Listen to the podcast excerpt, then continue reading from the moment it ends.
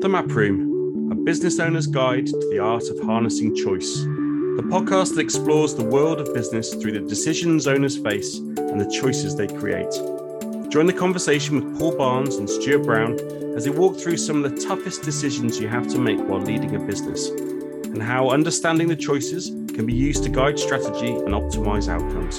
Brought to you by M A P and a host of special guests. Well, hello and welcome once more back into the M A P Room for the latest episode of our podcast today, where we hope that the debate and insights that we bring you will lead to better outcomes for you and your agency. I'd like to really start setting some context for today, which is when we started out this um, series of the podcast, we tended to try and deal with specialist subjects each and every session um, because we wanted to say it wasn't like a series and you could pick up the item you wanted on, let's just say exit, let's just say investment, for example.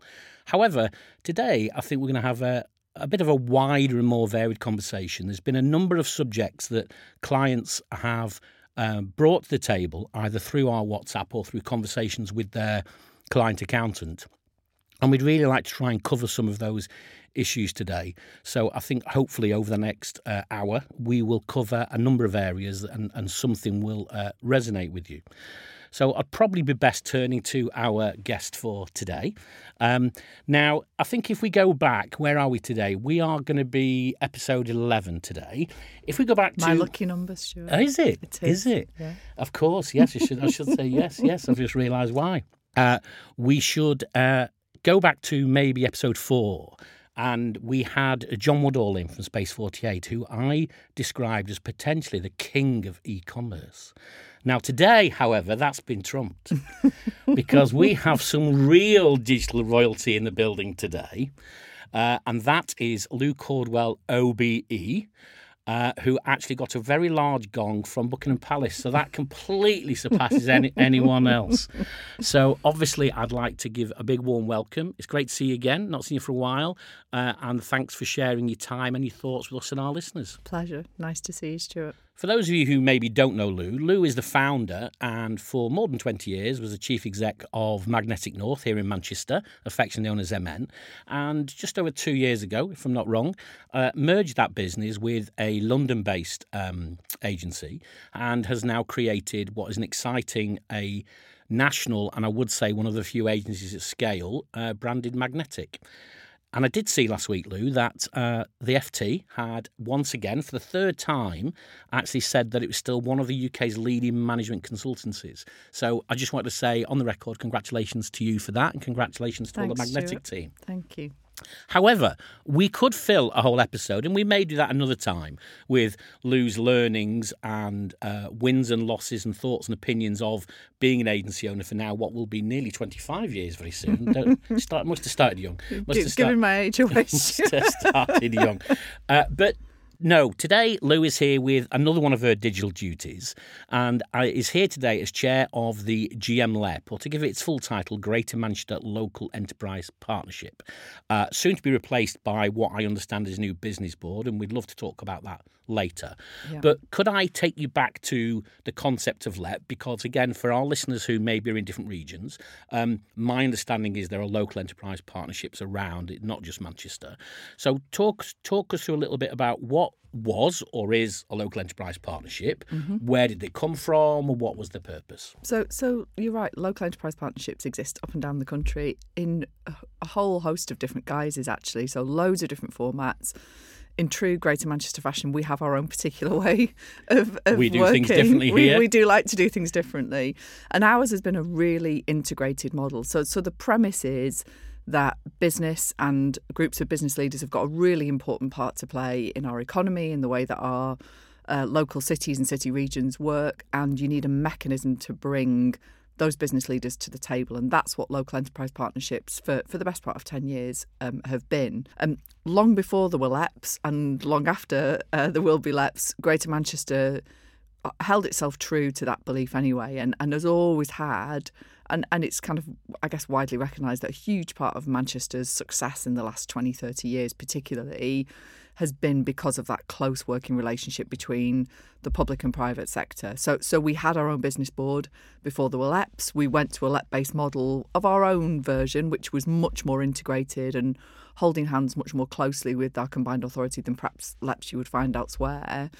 Um, and then um, you, you might remember um, when Gove released the white paper, um, the Levelling Up white paper last year, everybody was waiting to see what the future of L E Ps was. And, and really, they began to signal that we could probably move back to a model where individual cities and city regions could decide what worked for them, acknowledging that there's a really important role for business to play, but that that needs to work differently in different parts of the country.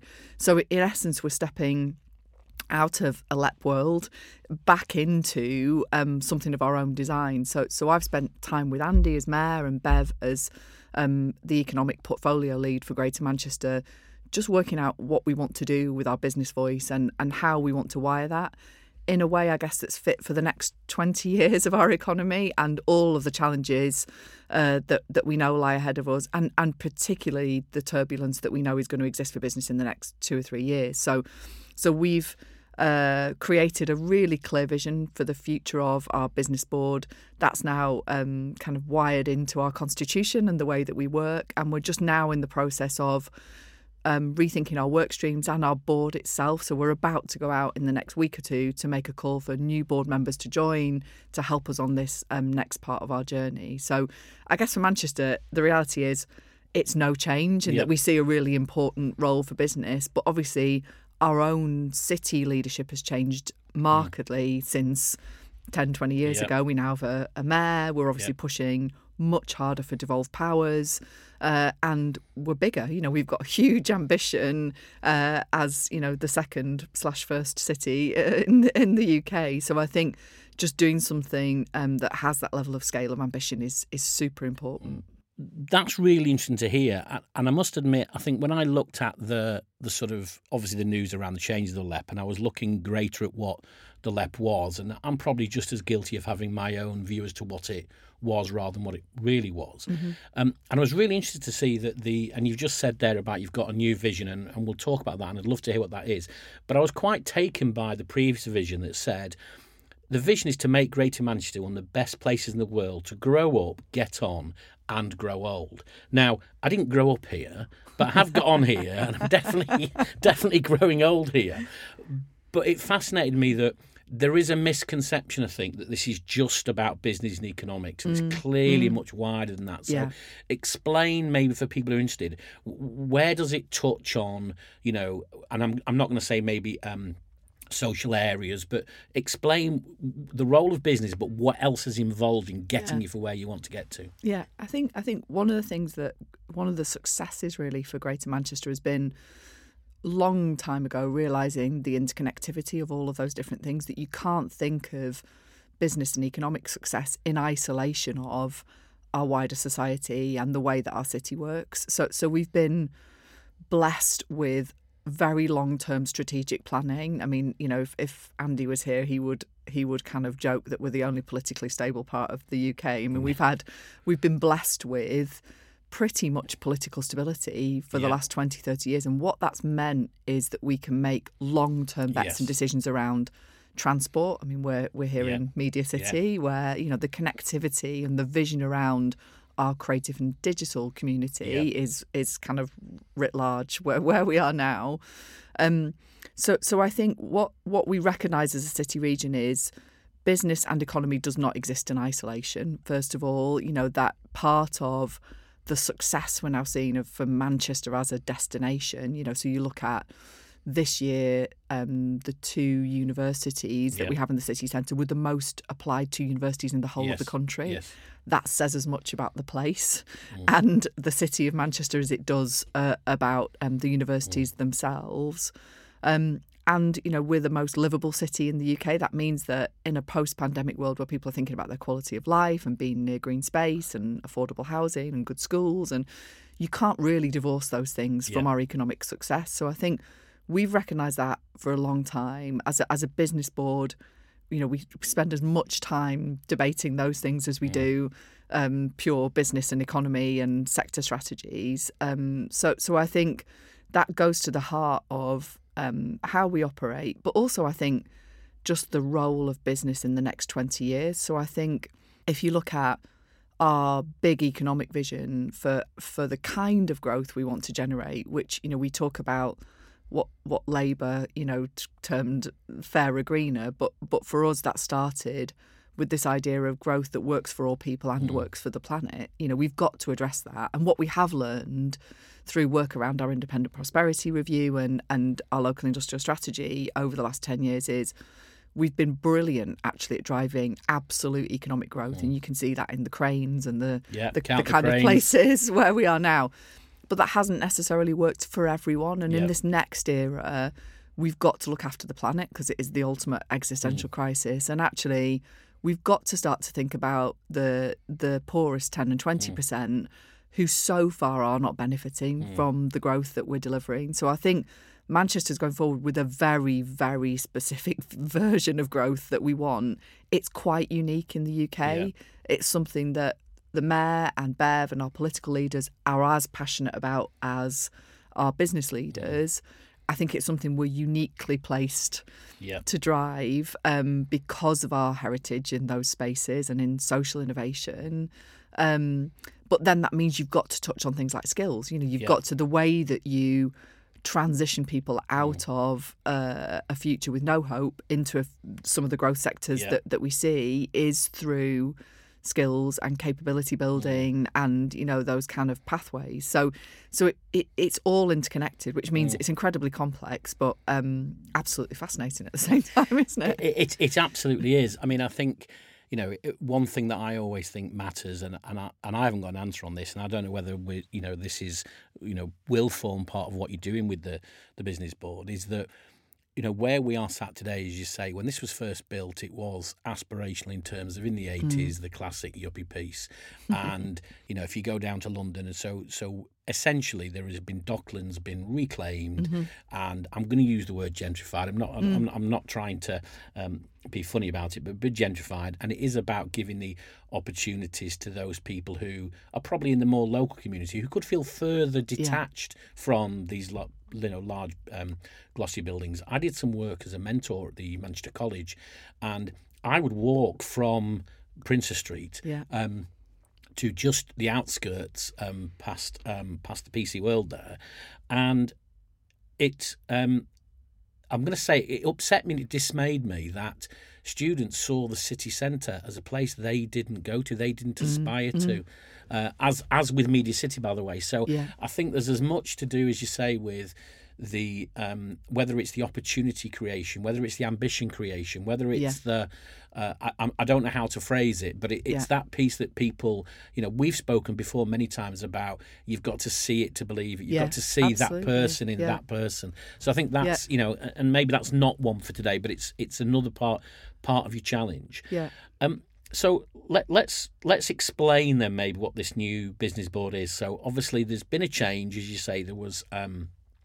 decisions made last year that were always going to put this kind of um, relationship um, either at risk or to be challenged. Mm-hmm. And I totally accept that. And I wondered whether, because of having Metro Mayors, whether it made it different. But I accept the point that things have got to change different areas. But only last week we saw, um, you know, after ten years, the last report from Tech U K. yeah. And uh, again, we always try to say that, you know, the MAP Room is not a place for politics, but if we talk about what's supposed to be the Department for Digital, and we talk about um, so many stats that we'll see about how um, you know, the digital economy is the leader, and, and mm-hmm. as you say, supports mm-hmm. you know, Manchester's economy and, and others. And it was it was really um, difficult to read that suddenly, you know, the, the government has withdrawn what was a significant twelve million pounds yeah. grant, and, yeah. and and you know, the, as you say, well, it was the last tech report thing after after ten years, so. You're in a position now where, as you say, notwithstanding any changes that come from outside, Manchester are going to do something differently. That's what we've mm-hmm. always done, and that's what we want to do. Tell us then about this new business board. So what what are the drivers? Mm-hmm. What is your new vision? What will what do you hope will be different about mm-hmm. it? So, so I think in, in a sense we're liberated from, you know, there was there was a certain set of rules and ways of working that, that you had to conform to um, as part of L E Ps for, for understandable reasons. Now it's a bit like the devolution argument. We're now, in a sense, liberated to go and design something that we think works for the challenges and the opportunities of the Greater Manchester economy now.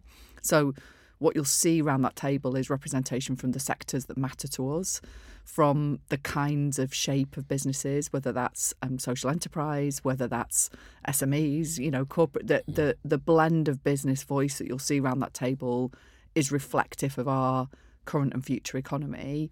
The topics that we will address will be very shaped by the Greater Manchester strategy that that you talked about before, yeah. and making sure that, you know, we acknowledge there are certain parts of that strategy that are best driven by business and by the business voice. So we'll take a lead on on those component parts of the strategy.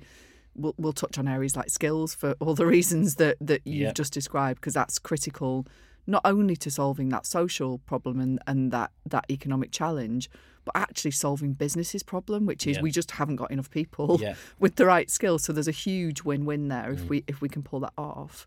Um, And we'll we'll strike a balance now between very near-term challenge, so what's right under our nose, how can we support the very immediate challenges that business is facing um, on the ground, and, and in particular S M Es that we know are particularly exposed now going into a really difficult time where they're having to pay back the C bills, they're going to lose some mm. of their protection around business rates, around yeah. energy caps, around, you know, and we're costs going into are only a... Going one way. Costs are only going one way, cost of labour is only going one way, and, and it's a really turbulent time. So so we need to maintain that those very near field work streams. But what we'll also start to do is take some of that longer term view that Manchester is known for and look five, ten, fifteen years out at some of the really big topics mm. that we think can and should be driven by a business perspective, and make sure they're front and centre in our conversations with local government and, and with um, the combined authority, but also in our conversations with national government. So so I think what what we know, regardless actually of whichever flavour of government we yeah, end yeah. up with in two years, there's more openness than there's ever been to working with industry. So therefore it's important we have an easy front door, which is in our case our business board, yeah. that that um, the government can turn up to and have a conversation yeah. and have a conversation with business. So so I think that that's, that's the mainstay really. Um, and within that there'll be a requirement to be agile and take yeah. opportunities where we can get them, and and I guess continue to champion that overarching ethos that, you know, Greater Manchester's really passionate about, which is we are proving on a, a kind of annual basis that give us more devolved power yeah. and we will drive more success with that. So the great thing is now we've got enough evidence base to show that if you give us control of our yeah. own levers and our yeah. own economy, we will we will perform on average much better than anybody else who's kind of slightly handcuffed by that. So we'll we'll continue to champion that, but from a business perspective, you know, in terms of skills, transport, yeah. et cetera. So I suppose the the risk there, or the challenge for some of our listeners, is going to be when you start to talk about the relationship between business and government, mm-hmm. and you start to talk about long-term planning and mm-hmm. something ten, fifteen years away, then that starts to maybe um, give a bias towards a bigger business. So mm-hmm. whether that's longer-term mm-hmm. planning in terms of mm-hmm. the business or the whole ability to engage at that level. Mm-hmm. How does... So you've owned a, a small business in Manchester for more, more than twenty years. Um, how does a small business owner engage, or how best would a small business owner engage? And let me ask the question another way. How can a small business owner contribute mm. to your vision and your outcomes? Yeah, so so I think what you'll find is there are lots of projects that spin out now of and work streams that spin out of um, the L E P. Innovation Greater Manchester is a really good example of uh, a kind of concept as it was to begin with, but a response to the innovation challenge that we face. And actually all of that will be driven through reaching out into the business community and asking those people who want to have a voice in it, contribute, be part of that in some of those working groups, in some of those conversations.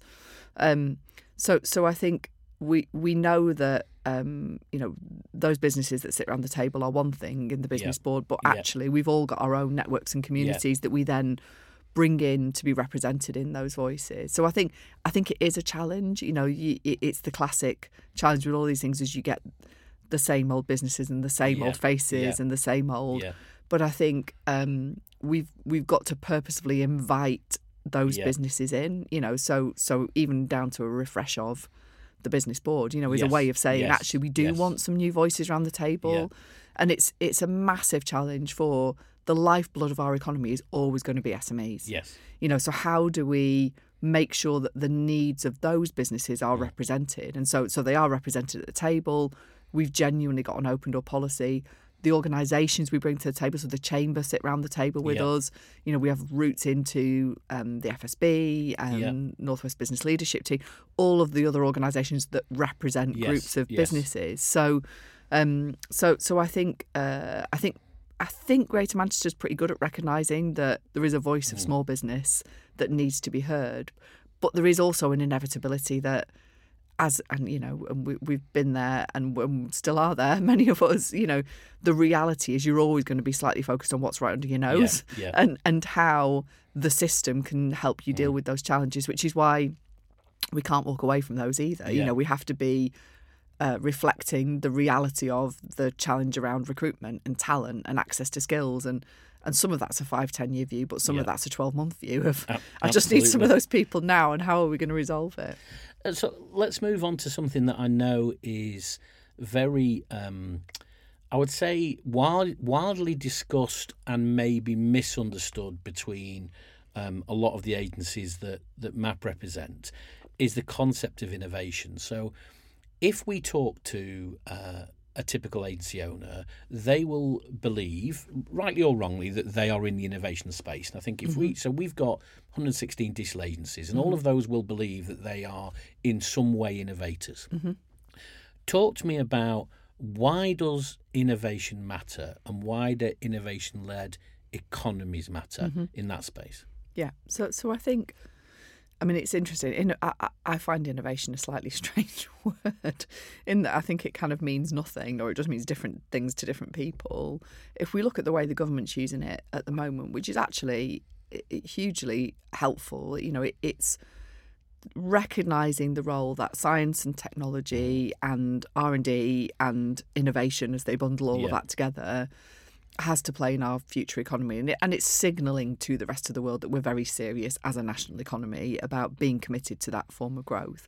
If you take that all the way down then to uh, an S M E level and to a Greater Manchester level, the reality is that very high level picture that they're talking about, as well as being driven by some of the universities and some of the R and D, yeah. some of the large corporates that have enormous, you know, bigger than government will ever have R and D yeah. spends, all of which are hugely significant.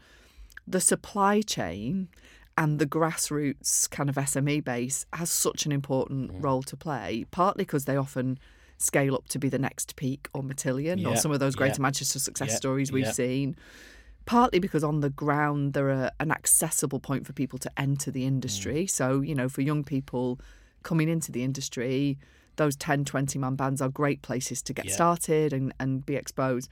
But also, they're often designing the products and services, building the apps, making yeah. making the things yeah. that are the prototypes, the yeah. first versions of those yeah. products. They're they're they're the makers, yeah. you know, and uh, and sometimes often the supply chain to, I mean, organisations like the B B C, you know, where we're, that we're looking at out you know of the that, window. You know it's that a, better than most. Yeah. So so I think yeah. you've got to recognise you need all of those different parts of the ecosystem mm. to deliver it, and you need them sat next to each other. So. So I think even if people don't recognise themselves under that banner of innovation, mm. that that's broadly what we're nodding to mm. when we start to talk about our innovation economy. I think also it links back to something you said earlier, which is the concept of agile, which is, yes, you need the, I'm going to use the word industrial mm. strategy mm. longer term, but you also do need that S M E level, that the ability to react to something. Yeah. So as you say, something, whether it's, you know, an, an innovation Um, style incentive, or it's a you know request for something, you do need the the agility that mm-hmm. the small businesses bring you, and it's about knit, knitting those together really. Yeah. Um, I two things I wanted to want to move on to, which, which do stick in innovation is you mentioned uh, a while ago about the near field issues, the issues mm-hmm. that are in our face and the things that we've got to do now, look at the future. Those near field issues, are they legacies, that is, we talk about the things that I know lots of our clients talk about is the impact of, Bre- again, this is mm. not political, mm. but the impact of Brexit on the business and their ability to do things, and also, obviously, the pandemic and the changing yeah. things. So yeah. when you say near field, are you saying, look, these are things that we think we need to look at today? You know, we use the old, uh, you know me, I do the three one ninety. So if we want to be there in three years' time, what do we need to do in the next ninety days mm-hmm, mm-hmm. to get in that journey? When you say near field, do you mean that? Or are you talking about the fact that, you know, we're a little bit behind the eight ball and there's some legacy mm. that we've got to deal with first? I, th- I think there's probably a little bit of both, but I think definitely, and you'll you'll see this in all of your conversations with business, almost all of my conversations with business, big and small, actually, focus on uh, a set of issues that are almost universal across sector and almost entirely driven by that combination of post-pandemic and Brexit. Um, and I think that, you know, that that's a combination of exhausted workforces, yeah, r- workforces rethinking what they want to do with their life. So yeah. they're either exiting or they want to go yeah. to three days a week yeah. or they want to fundamentally change their career or, you know, take a break, all of those things. Leadership that's exhausted, you know, mm. people people forget that the people leading these businesses have been through everything yeah. and some, you know, that, that all of the workforce has. Um, long-term challenges around access to, to labour, you know, so we've got whole swathes of people kind of fifty plus who've just dropped out of the workforce for various reasons, a lot of it long-term health challenges or, you know, or caring for those people with long-term health yeah. challenges. So that's that's lost us a huge amount of experienced yeah. workforce. Um, ten years of change in ten months. So how do I digitise? How yeah. do I go on a transformation journey? How do I stay relevant? How do I adopt A I? How do I yeah. digitise my product set? How do I, you know, all of these things that were going to come anyway, but we had about ten years to do yeah, it, yeah. have have been concertinaed into this tiny period yeah. because of the accelerated change. So I think trying to kind of plan for business in that, trying to lead business in that has been absolutely exhausting, mm. no matter whether you're talking to the chairman of a F T S E one hundred yeah. company or, you know, the founder of a ten, ten person S M E. Yeah. I mean, it's, yeah. it's they're all facing the same challenges. Yeah. And it's and and interestingly, you know, some of those organisations have, have been dealing with the challenges of growth, which everybody thinks is a an easier challenge yeah. than than the alternative. It's possibly a more pleasant one in terms of the outcome, but you're facing those challenges whether you're, you know, somebody like A O that grew seventy percent as a business in yeah. in the first year of COVID. It's like, yeah. how on earth do you deal with that extraordinary yeah. growth journey? Or then if you're in the pub trade or the bar trade or the you had an equally kind of cataclysmic yeah. set of events, but but turning the other way. So it, it feels like, you know, most people I talk to in their working career have never faced mm. a set of challenges coming together all in one place, mm. all concertinaed into one time frame. And so so I think that's the near field challenge. Yeah. It doesn't look like that's going away anytime soon. It's no. going to get a bit worse.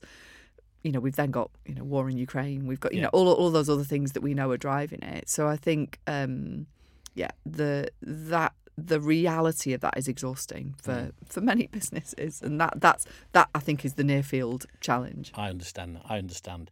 Uh, it's fascinating that, you know, we we talk about the, you know, sort of the pressure of business ownership, and I think one thing that, you know, S M E and small business owners have had to deal with is, you know, I, I used to, and I'm I'm going to say now in, in retrospect, maybe glibly say when I spoke to people, you know, I've done this now for so long, there's nothing I hadn't seen. And then COVID came along and completely yeah. changed everything. And everybody, yeah. as you say, whether you were the, you know, city grandee or a startup, we were all in that in that mm. treacle that we, we didn't know what was happening really.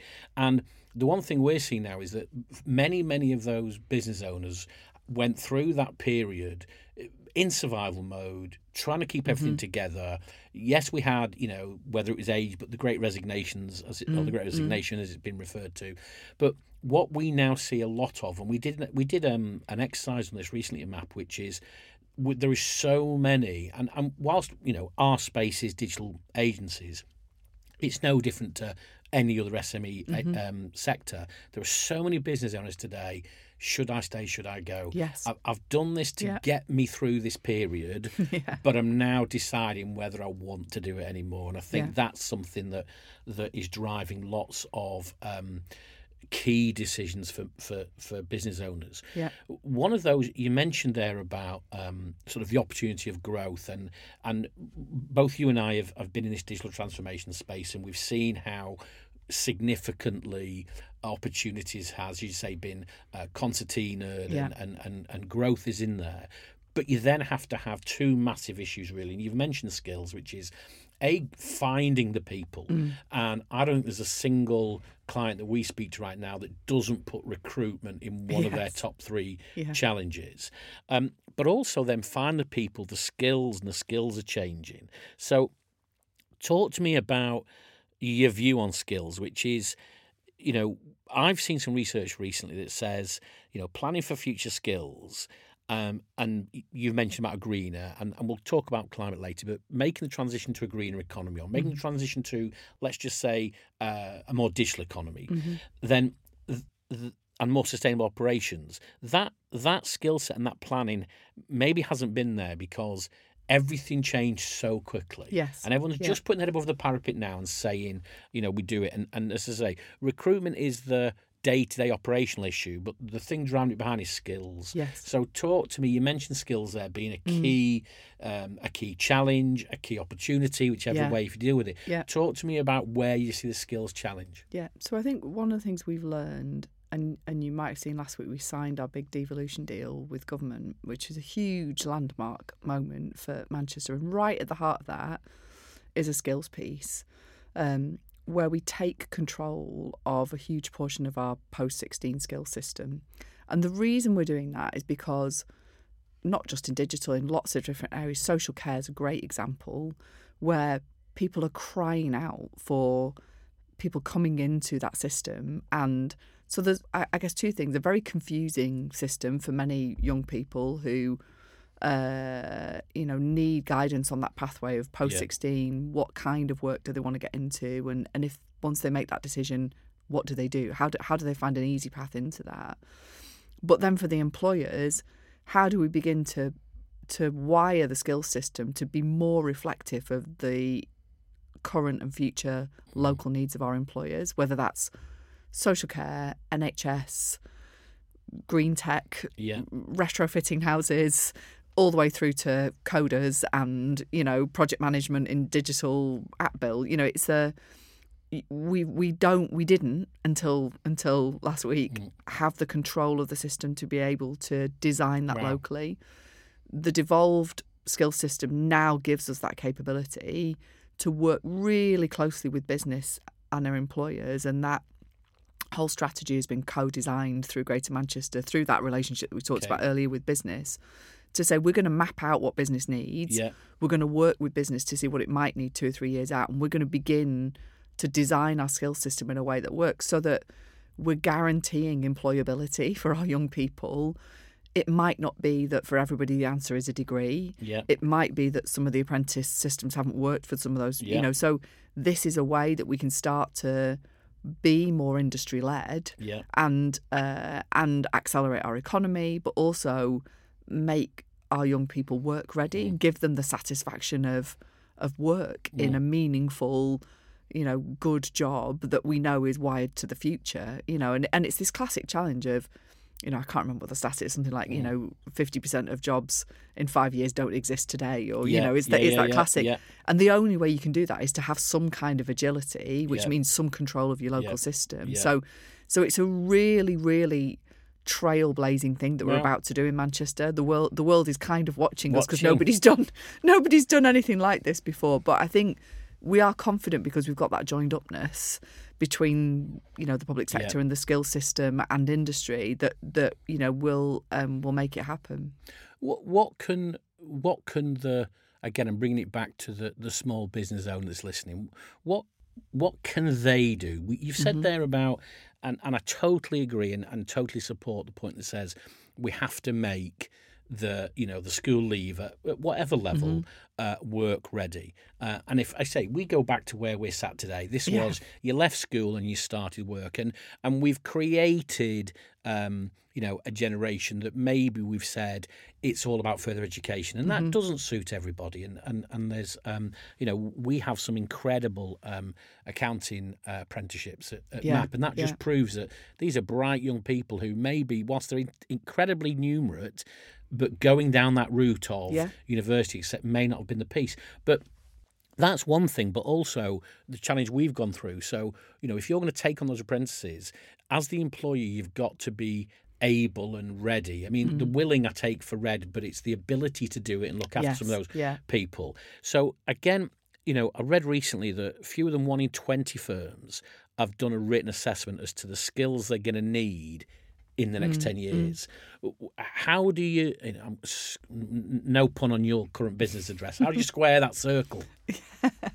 Yeah, I think, um, and this is the point of you've got to enable that conversation, because they're not going to, you know, your average S M E is not going to sit and have mm. the capacity to, of its own volition, go and write a future of skills paper yeah. for its own organisation. So part of Um, what what we've negotiated with government gives us that platform for that conversation. So those businesses that are willing and are representative and do want to have a voice have an easier platform in. Because again, where does your average S M E go and engage with a sixth form college? Yeah, absolutely no idea. Yeah. You know, how does it engage with a university even to shape the course? Probably yeah. no idea. So part of this is just bringing those two things together and being the translator, the the kind of combining force, because largely skill systems and employers do speak two entirely different languages. Yes, yeah. You know, they don't know how to engage with one another. That there's a, but yet they share this common problem and this common opportunity. Yeah, yeah. So it, it's about, again, bringing those voices together and having the right process to map that out. So so you know, we we as a business board will be involved in that from a process perspective, from a bringing the businesses to the table perspective. But, you know, it, it's desperately important that that isn't just large corporate, yeah, you know, exactly. business that has yeah. a thirty graduate entry scheme or a thirty is, people, yeah. you know, people department, you know, yeah. that is dealing with just that. They're, they're super important. And of course, going through those big corporate employers mm. floods the system with, you know, trained people that yeah. also come and eventually yeah, work yeah, for S M Es. Yeah, so yeah. it's it's all part of the same system. But I think, um, it's just, you know, I would urge people, if they're in any way enthusiastic, just to, to get in touch and be involved, you know, mm. because even just an hour of the time in a round table or yeah. Yeah. or commenting on a paper or some of the things that will generate is massively valuable. Mm. Fascinating, fascinating. Um, let's move on to something that I know um, has, has always been um, a driver with you and, and, and your business, and, and that is this um, whole subject around di- diversity. Mm-hmm. So um, we, in last month's episode, we were speaking with Amanda, who runs an agency in Manchester called Cedarwood, and I'd sort of joked that when I looked on the website, it was, you know, ten ladies and one bloke, and I commented Someone's about... Someone's got to brew up, Stuart. Absolutely, absolutely. um, and I actually joked the fact that, you know, there was a time when, um, and then I was the only male in the build, uh, the only ma- male in the building, private bathroom and everything. It's fantastic. And one thing we're very proud of at MAP is, you know, we are absolutely now fifty-fifty, so twenty-six members of staff, thirteen um, female, thir- uh, thirteen, thirteen male. Um, now, you won't be surprised to know, and I've heard you speak, and I've, and you know, very passionately about about this. Um, I'm going to use the word inequality because I can't mm-hmm. think of a better word at the minute. Mm-hmm. But you know, all the evidence. So you know, the top five hundred companies above average profits reported at almost ninety percent mm-hmm. of those businesses that were led by women. Mm-hmm. And, you know, whether it's, you know, COVID again has made people look at things differently, but investors in the last few years have started to put specific voting criteria in, particularly mm-hmm. where, and again, these are larger businesses, but, you know, the election of directors at A G Ms, et cetera. But women on boards are still, over that period, over the last couple of years, only increased by circa eight percent. Mm-hmm. Why? Well, so so it's interesting, not not just at board level, but, you know, below. If you look at what the impact of the pandemic was, it disproportionately affected women in all levels of seniority because they tended to statistically take a disproportionate share of the domestic burden. So when it came to homeschooling, when it came to all of those challenges, you know, that, that came with the pandemic, it hit them a lot harder. And what we have seen actually is a huge number of women actually in incredibly senior positions just bowing out of their career, yeah. either, either for a period of time or, or permanently. So it, it's definitely um, taken the agenda backwards. I mean, we see it in tech. You know, we've gone backwards in yeah. a year, not forwards, yeah. again, at all levels. So I think the reality is those challenges still exist, even though we've got the evidence base, mm. even though we've got, as you said, all the data, you know, to prove it. So there's a massive challenge around this still. And, um, you know, overcoming some of those perceptions, some of those uh, challenges for women that, that still perceive a ceiling, that don't see anybody yeah. around the board, you yeah. know, that find, um, you know, those uh, those boardrooms uncomfortable because yes. they end up being the only woman. I mean, yes. the, you know, the comments around Silicon Valley Bank, you know, absolutely. As we saw, you know, that it yeah. was, you know, too much focus on yeah. that diversity yeah. stuff and absolutely. not not enough on running the bank. Yeah. It's it's yeah, it, it's very interesting. And the, and there's almost, I think, sometimes in a moment of crisis, some people defer to type. Yep. So I think whilst, you know, we might have been stretching people mentally into a yep. new space in some cases, there was just a kind of deference to type yes. almost yes, in that, in that crisis. So so I think, yeah, it's utterly ridiculous that we've still got that mm. challenge, but we definitely have, you know, and there are some brilliant, brilliant people. Mm. A very good friend of mine um, runs a business called Exec Pipeline, and all of their work is, big, you know, is focused on getting women into those F T S E one hundred boardrooms, yeah. and they, they have an incredible evidence base of what happens Absolutely. to the performance of that business yeah. um, one, once they get there. And of course, we know it's not just gender; we know it's it's representation yeah. across the piece. Yeah. So again, I'd love to see, and we are really passionate about Greater Manchester yeah. faring better than the average, and really yeah. trying to drive that agenda. And that's that back to that thing of an economic growth that works yeah. for everyone. And for the planet, you know, it's yeah. like it isn't. It's not working for everyone, no. uh, and we need to make sure it does. It, again, you know, fascinating, and, and for those people listening, hashtag fascinating. I seem to say it more than any other word in this in this podcast, but it but it's it's true for me, which is I've said before on this podcast. You know, I was guilty of spending too much of my career with similar, what I thought were similar-minded mm, people. Mm. Sales environment, you know, mainly mm. young males, competitive, mm. you know, et cetera, et cetera. But I always try to get people to believe now, and I'm not sure they do believe, that I say getting older has not just made me wiser and the ability to make better decisions. It's sharing time with people who see the world differently to mm, you. Mm. And and I now coin the phrase that my biggest weakness is I only see the world through my eyes.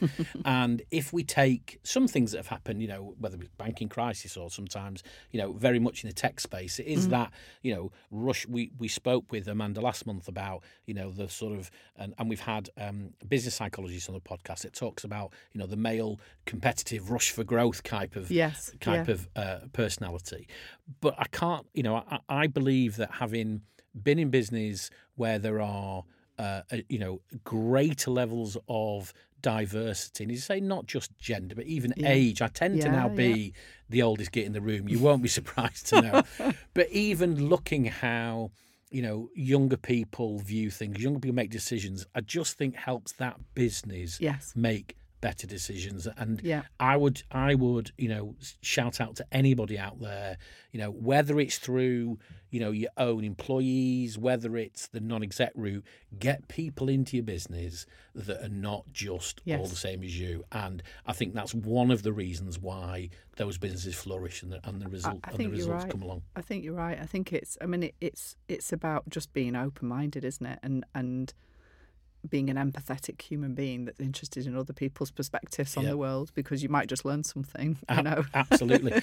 I also think, you know, it goes back to what you said earlier, really, with part of the vision of, of the business board. There is a role for the the bigger business, and there's a role for the people who influence the smaller businesses to, mm-hmm. to take a lead there. And obviously we were talking there about, you know, a lot of the data you see is, and we all, we're all guilty of talking about F T S E, et cetera, et cetera. Mm-hmm. Um, and obviously in the, the space we represent, obviously it's smaller business, but what we have seen is a lot now of investors, whether it's been acquirers, mm. then it's a P E backed inquirer, or, you know, I referred earlier of the uh, less than digital royalty, the you, of course, Mister John Woodall in our um, episode four about how he went and got private equity investment into his agency, yeah. is that what I was really interested to see is that investors now, and the example I gave was um, B N P, or what used to be Bank of Paribas Asset Management, they now require a minimum level of board membership, female board membership of thirty-five percent yeah, for yeah. their investees. Now, admittedly, currently only forty-three percent of that portfolio is there, mm, but mm. it's interesting that yes.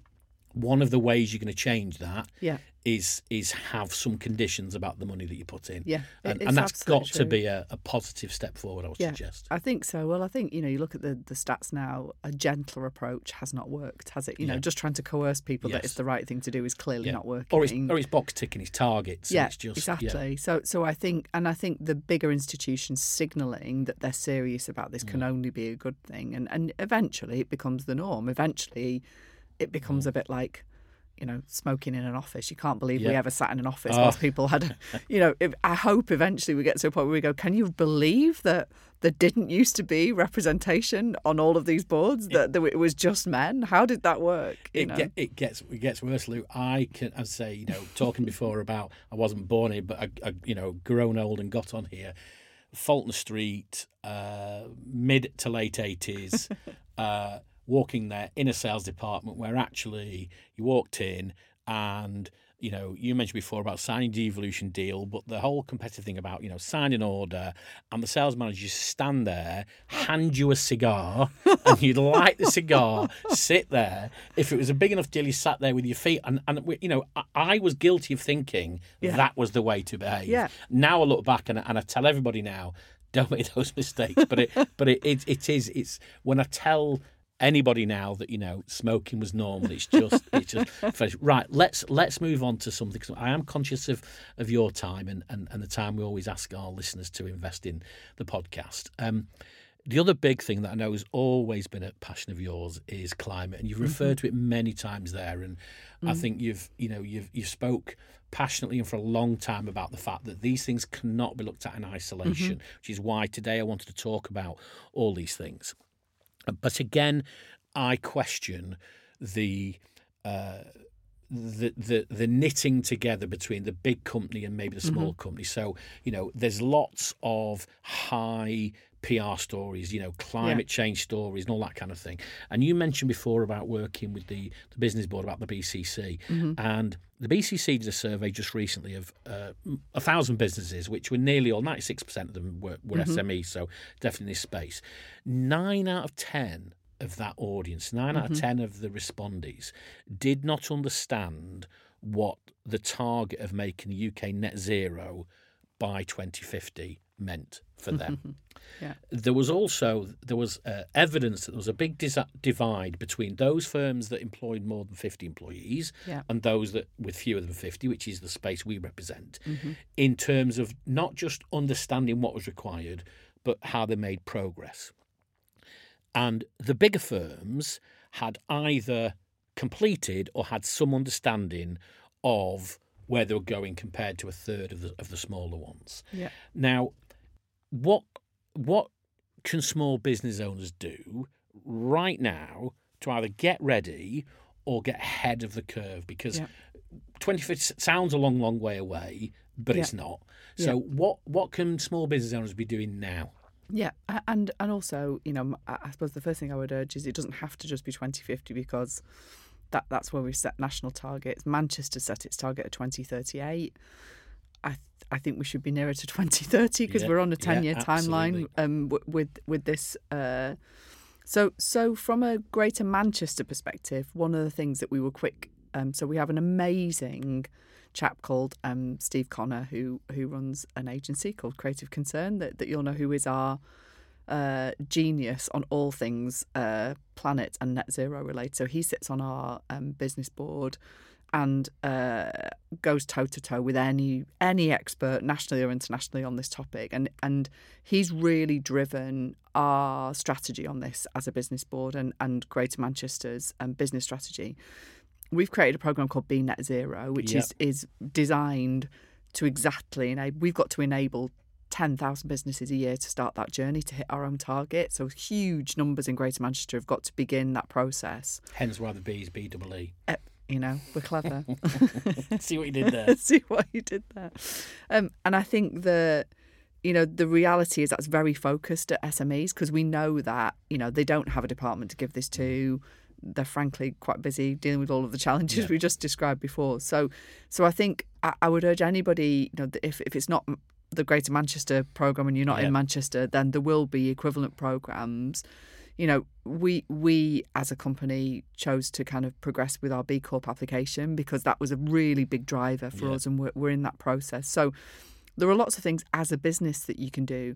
But I also just think as a business leader, you can just set that tone yourself, yeah. you know, and it's it's there's nothing more contradictory than, you know, a business um, being kind of championing its net zero journey. And yeah. then, you know, and then everybody's on the board still driving in, yeah, yeah. you know, parking their enormous car, you know, yeah. it, it's... You, you, can you nearly s- said pickup truck. Then, I nearly said pickup truck, but I stopped myself. But, you know, so I think there yeah. are also things as individuals within businesses yeah. and as business leaders that we yeah. can do that really signal massive change. We yeah. can make decisions about the kind of clients we work for. Absolutely. We can make decisions about um, the kind of behaviours that we encourage and we reward mm. as, in, as uh, with our employees. And uh, but but there are also programmes available to help with some of that transition yeah. because It, you know, we are in a cost of living crisis. We we are dealing with other challenges as businesses, but I don't think the two things are mutually exclusive. No. And, you know, uh, the the reality is, whilst, you know, we might get through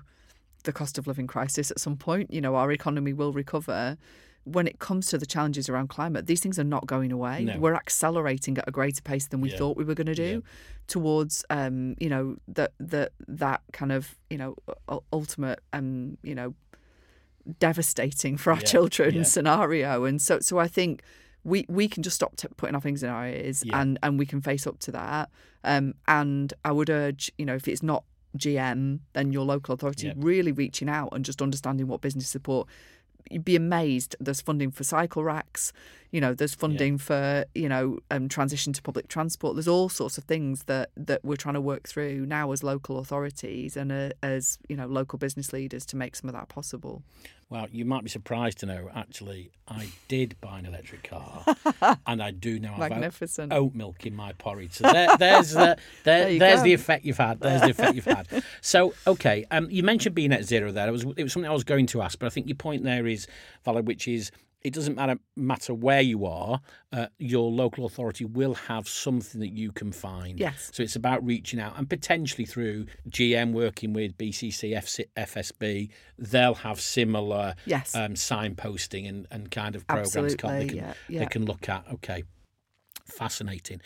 I saw something which I did want to just um, put on the table to discuss, um, and it was a really... Um, intelligent and eye-opening way in which I saw somebody addressing this issue, because partly of what you've said, uh, twenty fifty seems a long way away. It's like we talk about pensions, and you know, we I was saying earlier about the way in which, you know, the the you know sub twenty-five year old sees the world. They're, they are far more conscious of the world, the world around them and their mm-hmm. impact on the climate than I would have been at that age, and yeah. probably still am, to be brutally honest.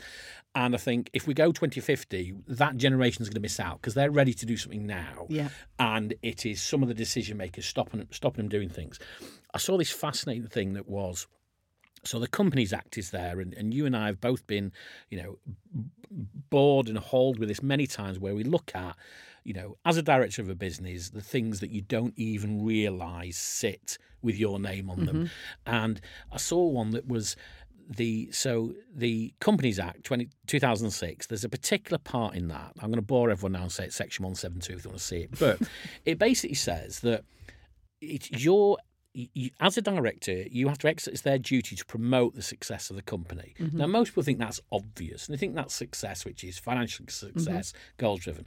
And basically, what this activist had done has said that, no, it's very clear under law that as a director, you have to take account, this is the wording, you have to take take account of a non-exhaustive list of factors, including the long-term consequences of their decisions, the interests of the company's employees, and the impact of the company's operations on the community and the environment.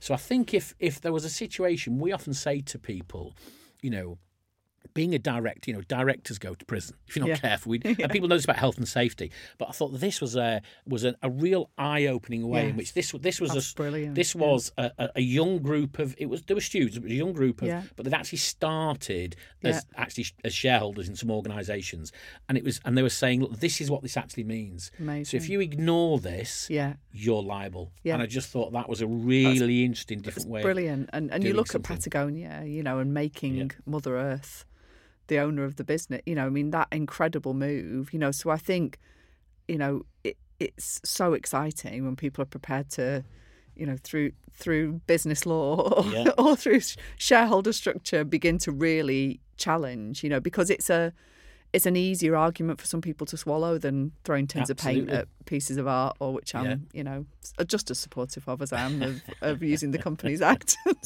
which won't come as any surprise. It won't, it won't. So, well, listen, we, we've covered lots of areas there, and, and I am conscious of the time. Um, so, you know, I, I just want to say, I think, you know, obviously, thank you for your time, Lou. You My know, pleasure. As I say, it's great to see you. It's great to cover these things, and I know all these things really matter to you. Um, so, obviously, thank you for your time, you sharing with pleasure. us and our listeners. Just tell then, for anybody interested that wants to understand whether it's B Net Zero, and I appreciate, you know, not all our clients are in Manchester, but that's mm-hmm. where we started, and our and our um, majority still are in the Greater Manchester yeah. area. How do people find, you know, how how will people find the business board? How do people find B Net Zero? If somebody is interested in contributing, because, yeah. you know, whether it's innovation, diversity, climate, skills are on their agenda, how do they engage? Yeah. Not with you personally, but with yeah. somebody like you. How does that happen? Yeah, so you can go to, we have a website, and you can contact us there. You can contact us through social media. You can contact me. I'm really delighted when businesses step forward and want, want to participate. You could even apply to be on our business board if you can spare a day a month and are really passionate about the future of um, Greater Manchester. That those ads will be going out in the next couple of weeks. So all of the above, but any information on any of these things, from Innovation Greater Manchester to B Net Zero, to is you'll find everything on our website. And, and, and if you can't, for some reason, find the website, you'll find it on the Combined Authority website. So all that remains then is obviously to thank our guest today, uh, Lou Cordwell, uh, with her many digital hats on. Uh, but thank you for Lou. I think the uh, input and the, her knowledge and her passion uh, is something which we can all benefit from. So thank you to Lou today, and thank you for listening. And hopefully we'll see you soon back in the MAP Room. Bye for now. The MAP Room has been brought to you by MAP, the outsourced finance function for digital agencies. Subscribe via your usual podcast app to never miss an episode.